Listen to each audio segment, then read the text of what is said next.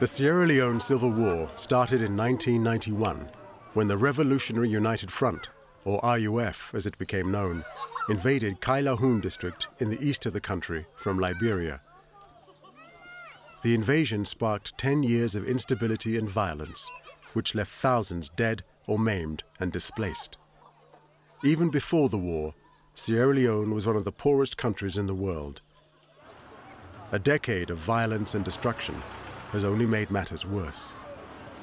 What infrastructure there was has been devastated, buildings destroyed, and the vast majority of the population live without access to safe water, electricity, and healthcare.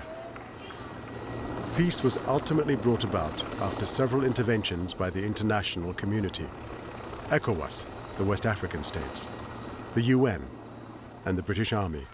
But questions remain. Will peace last? What will happen when the massive presence of the international community is finally withdrawn?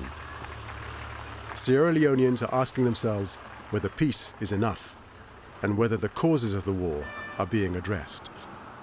Some of the problems that we had and why, for instance, the RAF had people to fight was because there was a lot of unemployed youths.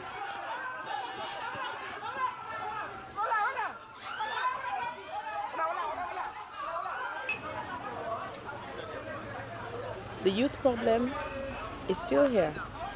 I don't think that has been addressed. We are like nearly halfway. We are like 40% prospects of war to peace.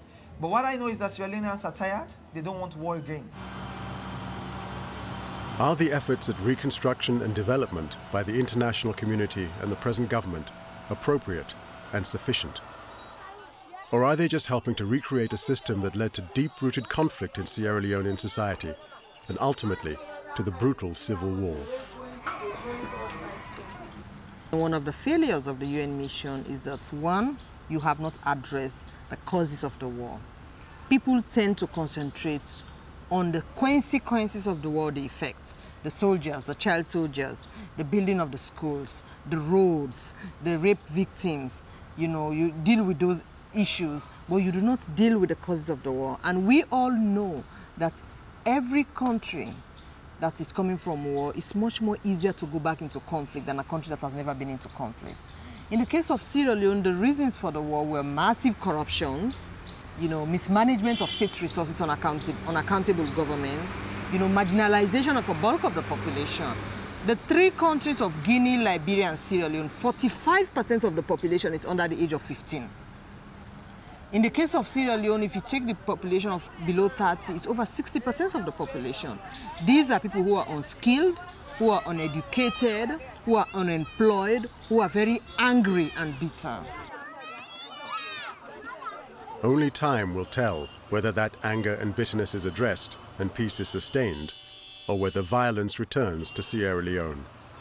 The odds are not good. Statistically, civil war returns to half the countries affected within a decade.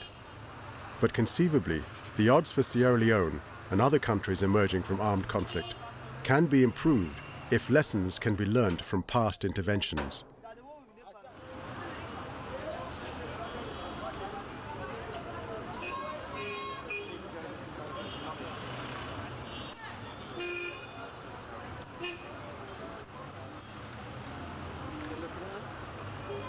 The sanctions, you know, when it is not the wishes of the people, when it is not backed up by the support of the people, then it is not useful.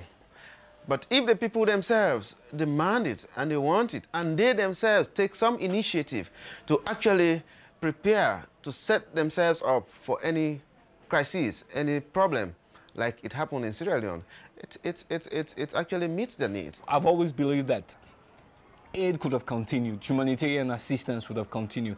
That would have softened the blow on the people. Whilst that was going on, they could then engage, you know, the AFRC, you know, for them to say that we want to support you, but how can we get out of this impasse? We supported the sanctions, and that was very, very critical in letting the junta give way, because it helped, you know, to stifle their hold, their grip on the ground. The civil society was the people, the general populace were ready for anything. They were prepared to do anything to make sure that the junta was, actually overthrown or at least removed from power. So in that particular context, the sanctions were like, responding to the demands of the people. So it was very useful. What benefits actually would there be with humanitarian aid? And besides, who would have guaranteed that with humanitarian aid in this country, the junta was not going to use it to their benefit?